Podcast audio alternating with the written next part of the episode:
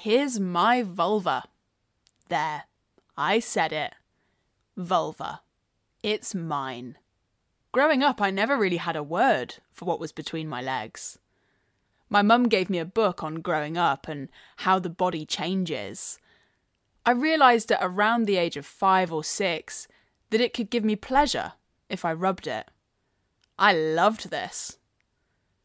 It wasn't until after childbirth that I realised what an amazing thing my body is a temple, a powerhouse, something to cherish.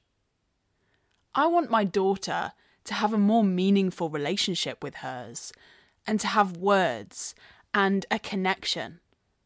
I want her to be proud and protective of her vulva.